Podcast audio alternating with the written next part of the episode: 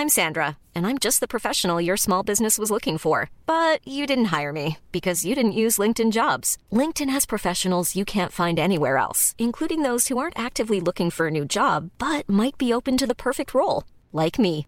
In a given month, over 70% of LinkedIn users don't visit other leading job sites. So if you're not looking on LinkedIn, you'll miss out on great candidates like Sandra. Start hiring professionals like a professional. Post your free job on linkedin.com/people today. Everyone knows therapy is great for solving problems, but getting therapy has its own problems too, like finding the right therapist, fitting into their schedule, and of course, the cost. Well, BetterHelp can solve those problems. It's totally online and built around your schedule. It's surprisingly affordable too. Connect with a credentialed therapist by phone, video, or online chat, all from the comfort of your home. Visit betterhelp.com to learn more and save 10% on your first month. That's BetterHelp H E L P. Hey, I'm Ryan Reynolds. At Mint Mobile, we like to do the opposite of what Big Wireless does. They charge you a lot, we charge you a little. So naturally, when they announced they'd be raising their prices due to inflation, we decided to deflate our prices due to not hating you. That's right. We're cutting the price of Mint Unlimited from $30 a month to just $15 a month. Give it a try at mintmobile.com slash switch. $45 upfront for three months plus taxes and fees. Promo for new customers for limited time. Unlimited more than 40 gigabytes per month. Slows. Full terms at mintmobile.com.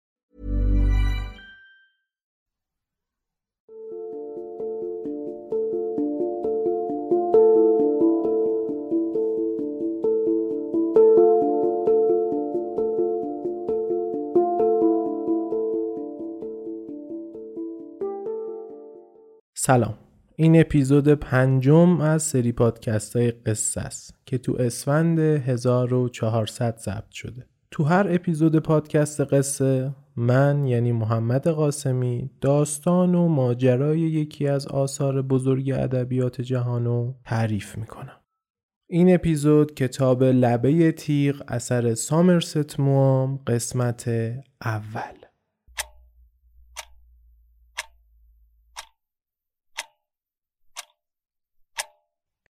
داستان تو شیکاگو سال 1919 شروع میشه. راوی داستان خود نویسنده کتاب یعنی سامرست موامه.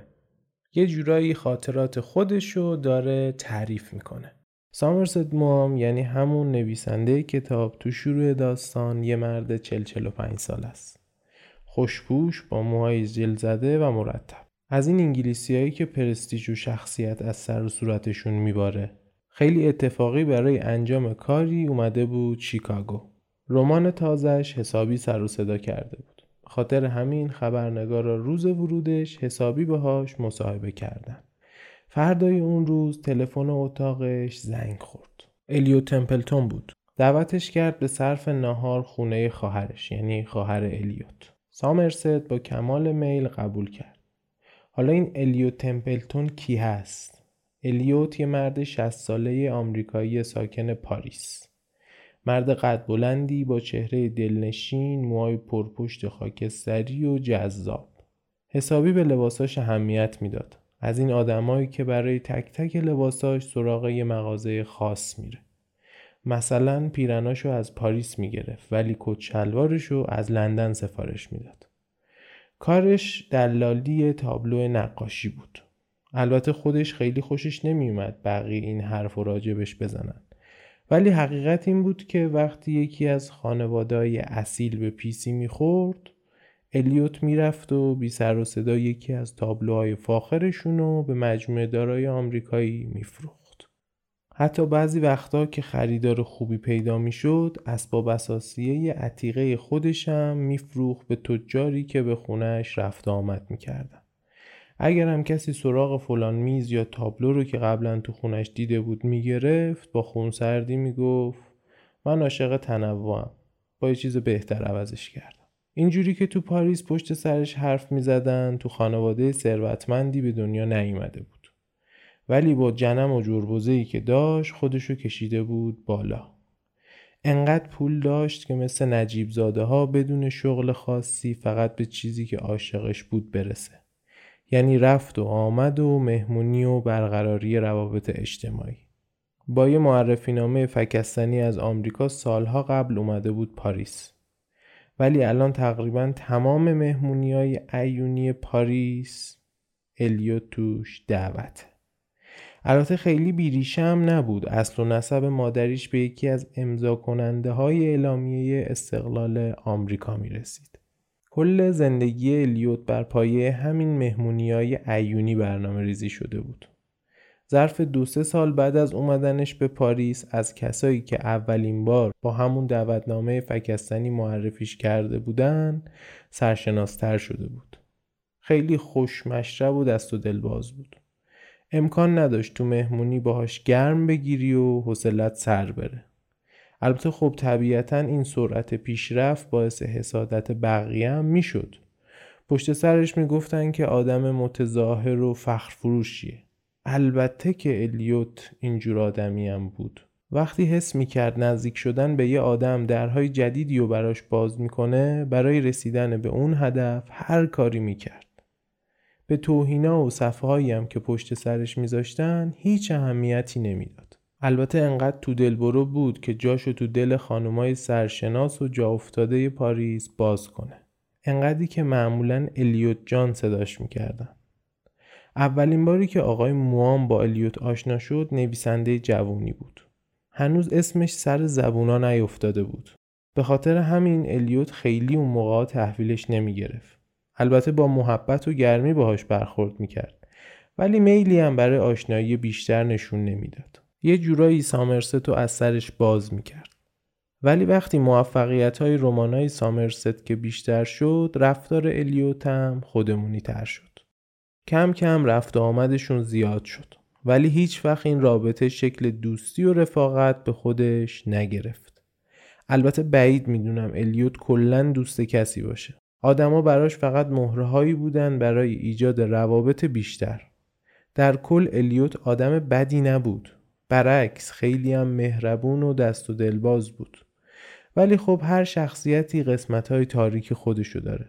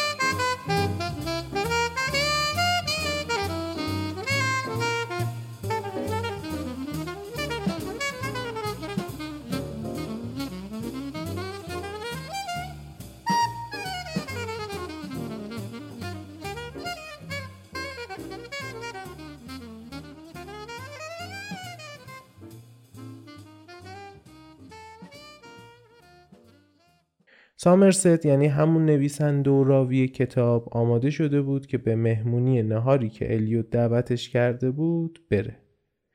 که پذیرش هتل یه دفعه بهش خبر داد که الیوت پایین جلوی در منتظرشه خودش شخصا اومده بود که ببرتش به مهمونی. مثل آمریکاییایی که مدتی تو اروپا زندگی کرده بودن فکر می‌کرد آمریکا جای خطرناکی برای مردم کشورهای دیگه است. و قطعا تنهایی توش گم میشن. هوا یکم سوز داشت ولی آسمون صاف و آبی بود. به خاطر همین تصمیم گرفتن قدم زنان تا خونه خواهر الیوت برن. خواهر الیوت بیوه میان سالی بود با دو تا پسر و یه دختر. دو تا پسرش بزرگ شده بودن و از خونه رفته بودن. اما دخترش ایزابل هنوز با مادرش زندگی می‌کرد. بعد از یه خورده پیاده روی رسیدن جلوی در خونه ای عیونی ولی قدیمی خیلی خونه سر و مناسبی نداشت ولی مثل اینکه می‌خواستن طراح معروفی و از پاریس بیارن تا بازسازیش کنه زنگو که زدن پیش خدمت سیاه پوست قد بلند و چارشونه با موهای سفید در رو باز کرد. راهنماییشون کرد به سالن پذیرایی که خواهر الیوت منتظرشون بود. خواهر الیوت از این خانمایی بود که معلوم جوونیاش خیلی خوشگل بوده. ولی الان دیگه بازی رو به پیری باخته بود. یه خورده که گپ زدن و چند تا پیک مشروب خوردن در باز شد و ایزابل همراه لری که نامزدش بود اومدن تو. ایزابل دختر قد بلندی بود با صورت بیزی، دماغ صاف، چشمای زیبا و لبای گوشدالو. با اینکه به خاطر سن و سالی که توش بود یه خورده چاق نشون می‌داد ولی در کل خیلی خوشیکل بود.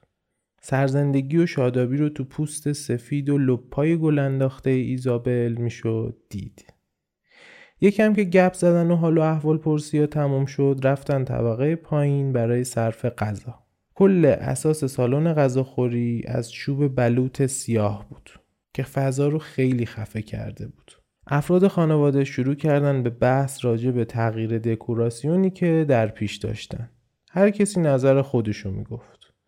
ولی لری نامزد ایزابل خیلی ساکت بود. با اینکه از اول دیدارشون با سامرست 5 6 کلمه بیشتر نگفته بود ولی انگار تو همه بحثا شرکت داشت. لری یه پسر 20 ساله بود با قد یک و هشتاد. در عین حال لاغر و چابک. قیافش معمولی بود نه خوشگل بود نه زشت. صورت گندمی و آفتاب سوخته لری به موهای قهوه‌ای و مجدارش خیلی میومد. در کل لری پسر جذابی بود. لری تازه از جنگ برگشته بود. منظور از جنگ همون جنگ جهانی اوله. لری با وجود سن کمش تونسته بود وارد نیروی هوایی بشه.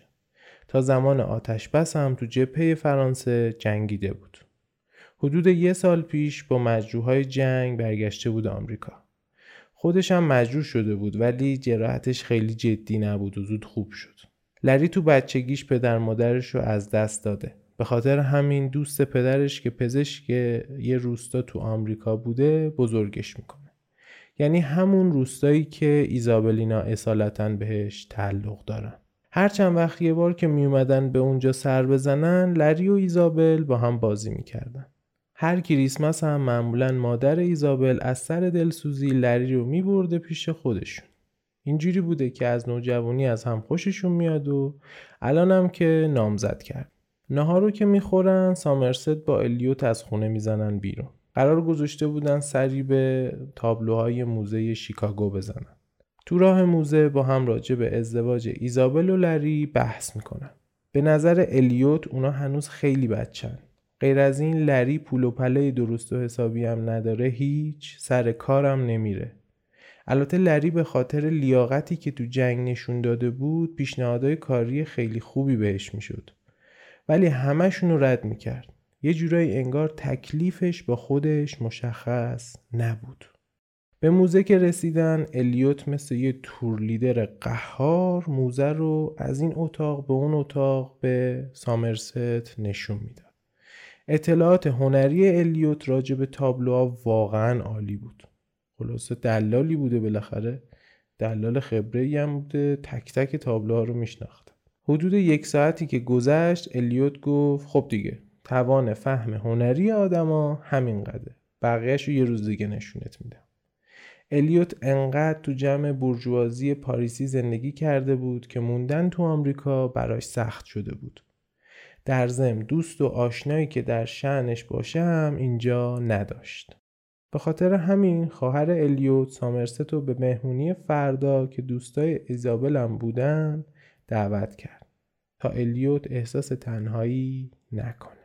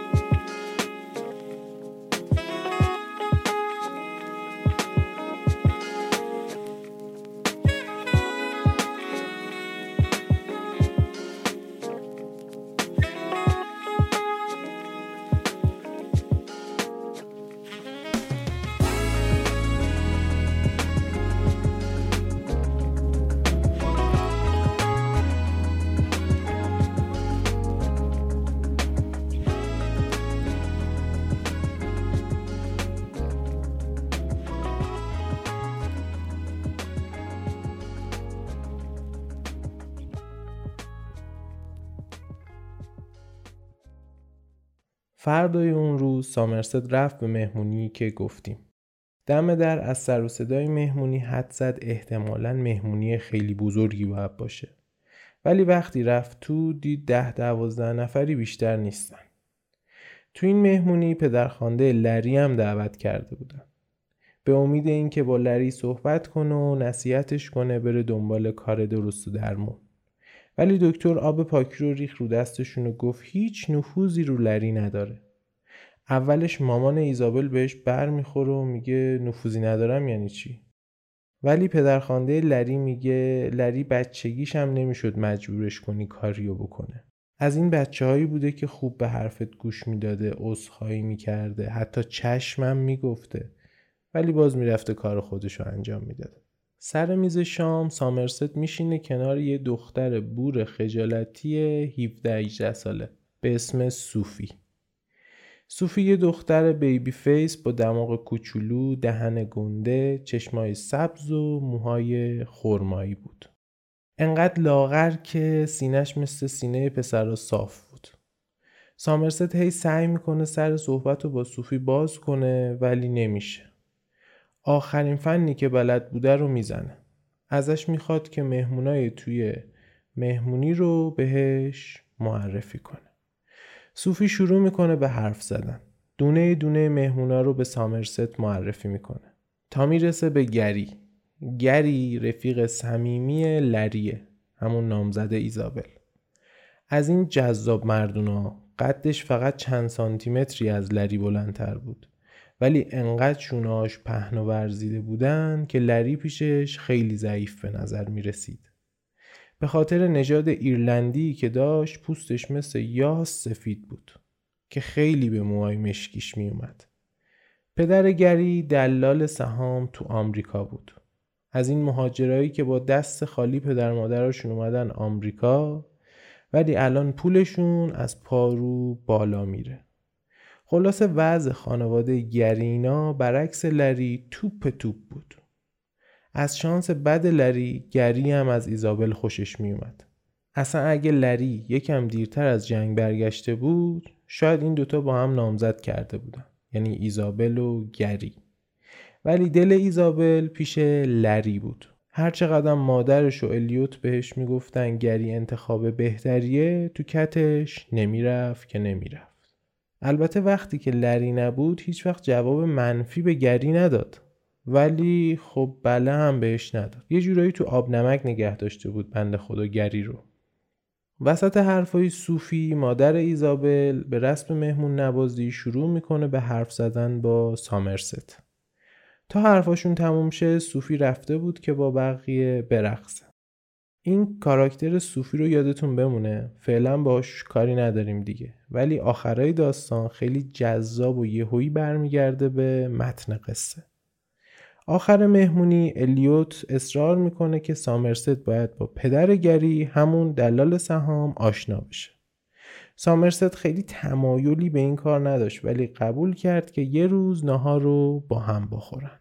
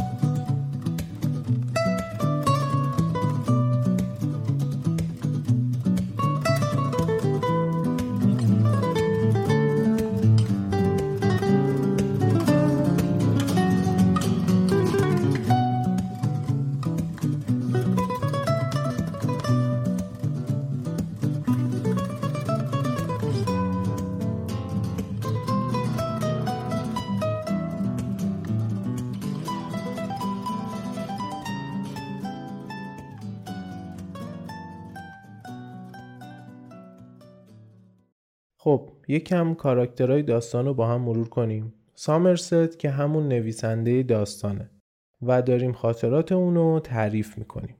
الیو دوست سامرسته که دلال تابلو بود و اهل مهمونیای ایونی پاریسی. ایزابل خواهرزاده الیوته که دو تا خاطرخوا داشت. یکی لری همون جوونکی که تازه جنگ برگشته بود و آس و پاس بود و با ایزابل نامزد کرده بود.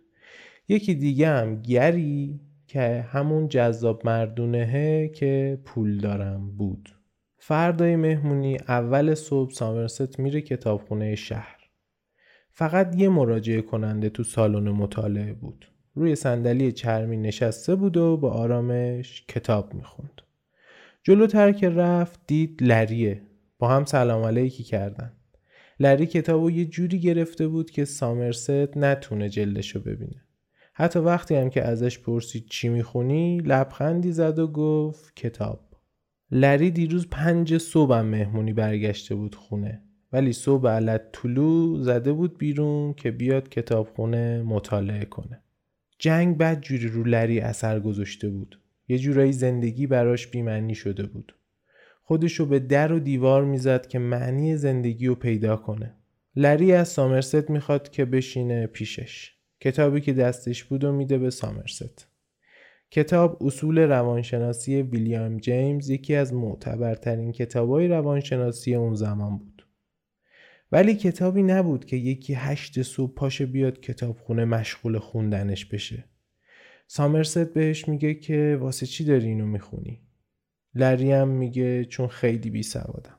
بعدش ادامه میده که وقتی از جنگ برگشته همه بهش گفتن برو دانشگاه. ولی دانشگاه به درد اون نمی‌خوره. استادای دانشگاه چیزی رو که می‌خواد بهش نمی‌تونن بدن. چون خودش هم نمی‌دونه که دنبال چیه. بحث به کاروبار لری و نگرانی خانواده ایزابل می‌رسه.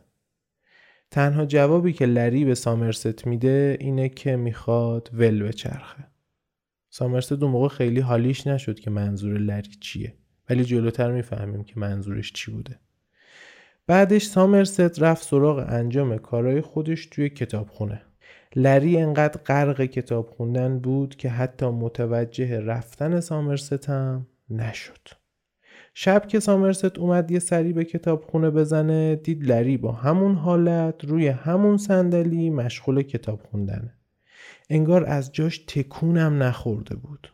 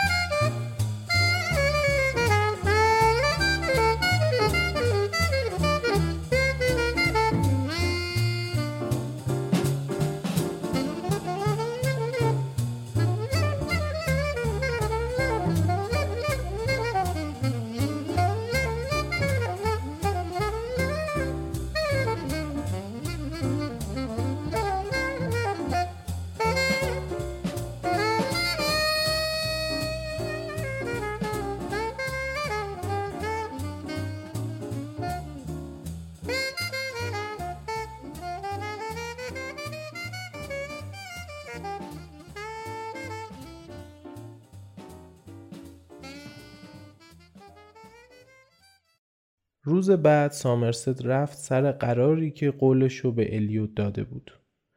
پدر گری از خودش درشتر بود. صورت سرخ و پهن و خشنی داشت. اگر الیوت نبود حتما ملاقات کسل کننده ای می شد. ولی به لطف مهارت های اجتماعی الیوت یخ پدر گری باز شد. پدر گری بهشون گفت که امروز صبح نامه ای از لری به دستش رسیده.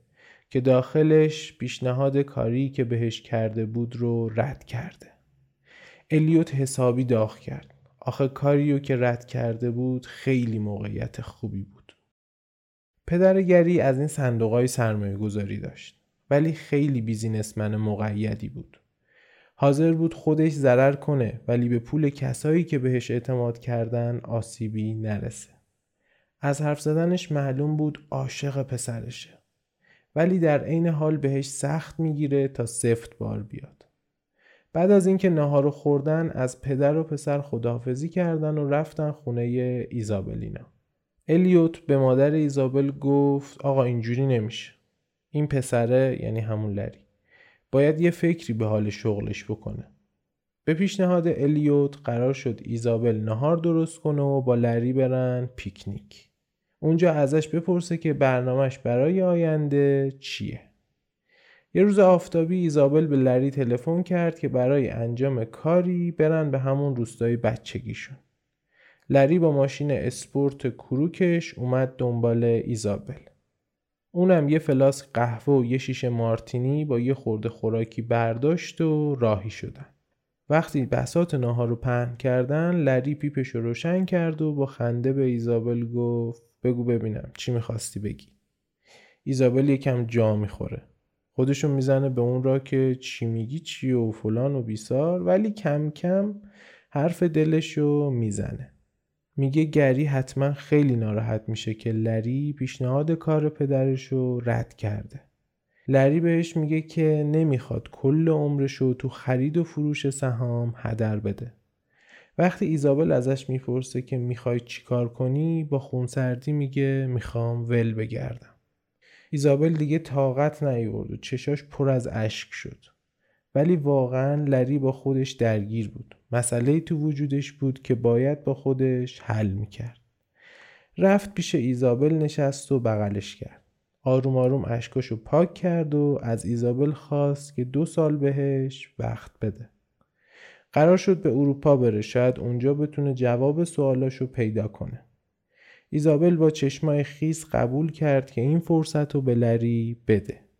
ولی قول گرفت اگه به جوابی نرسید به آمریکا برگرد و مثل یه آمریکایی واقعی به چسبه به کارش.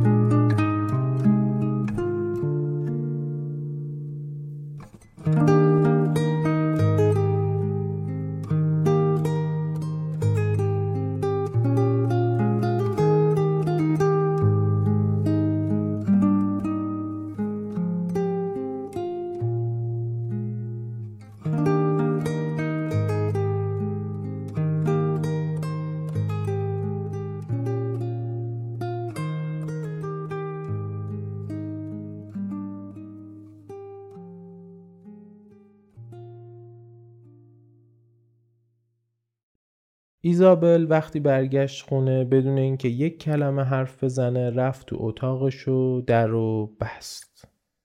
چند ساعتی که گذشت اومد پایین داستان رو برای مادرش و الیو تعریف کرد. بعدها که الیوت این داستان رو برای سامرست تعریف می‌کرد خیلی ناراحت به نظر نمی‌رسید هیچ خوشحالم بود. می‌گفت وقتی لری بره و میدون رو برای گری خالی کنه احتمالا ایزابلم دلش نرم میشه و با گری ازدواج می‌کنه. البته هوای لری تو پاریس هم داره. انقدر به خانومای جوون فرانسوی معرفیش می‌کنه که بهش بعد نگذره. یه جورایی به لری حق می‌داد که بخواد جوونی کنه ولی خب واقعیت چیز دیگه ای بود. الیوت داشت قضیه رو از شیشه عینک خودش می‌دید. چیزی که شاید براتون سوال شده باشه اینه که تو جنگ چه اتفاقی افتاده که لری و انقدر به هم ریخته لری این داستان رو برای کسای زیادی تعریف نمی‌کرد. ولی اتفاقی سامرست بعدها ماجرا رو از یه زن فرانسوی که دوست لری بود میشنوه. لری تو نیروی هوایی که بوده با یه پسر ایرلندی رفیق میشه. حسابی با هم عیاق شده بودن. حتی مرخصی هم با هم می‌گرفتن که از هم دور نشن. تو آخرین مأموریتی که داشتن با هواپیماهای آلمانی درگیر میشن. لری دخل یکیشونو میاره ولی پشت سرشو که نگاه می‌کنه می‌بینه یکی دیگه از آلمانیا افتاده دنبالش. هر کاری هم می‌کنه از شر طرف نمی‌تونه خلاص شه. رفیقش از راه می‌رسه و با آلمانیه درگیر میشه. با اینکه هواپیمای خودش بدجوری داغون میشه ولی کار آلمانیه رو می‌سازه. وقتی فرود میان حال رفیقش خیلی بد بود. بدجوری زخمی شده بود. خلاصه که رفیقش تو دستاش جون میده. در حالی که اگه برای کمک به لری نیومده بود شاید هنوز زنده بود و نفس می‌کشید. این جریان خیلی لری رو به هم ریخت. انقدری که زندگیشو از معنا خالی کرد. چند روز بعد از آخرین ملاقات سامرست با خانواده الیوت سامرست شیکاگو رو ترک کرد. قرار بود به سان فرانسیسکو بره و اونجا با کشتی به خاور دور سفر کنه. ولی این آخرین ملاقاتش با خانواده الیوت نبود. تو اپیزود بعد ادامه ماجرا و اتفاقایی که تو اروپا براشون میفته رو براتون تعریف می‌کنم. تا اپیزود بعد مواظب خودتون باشید.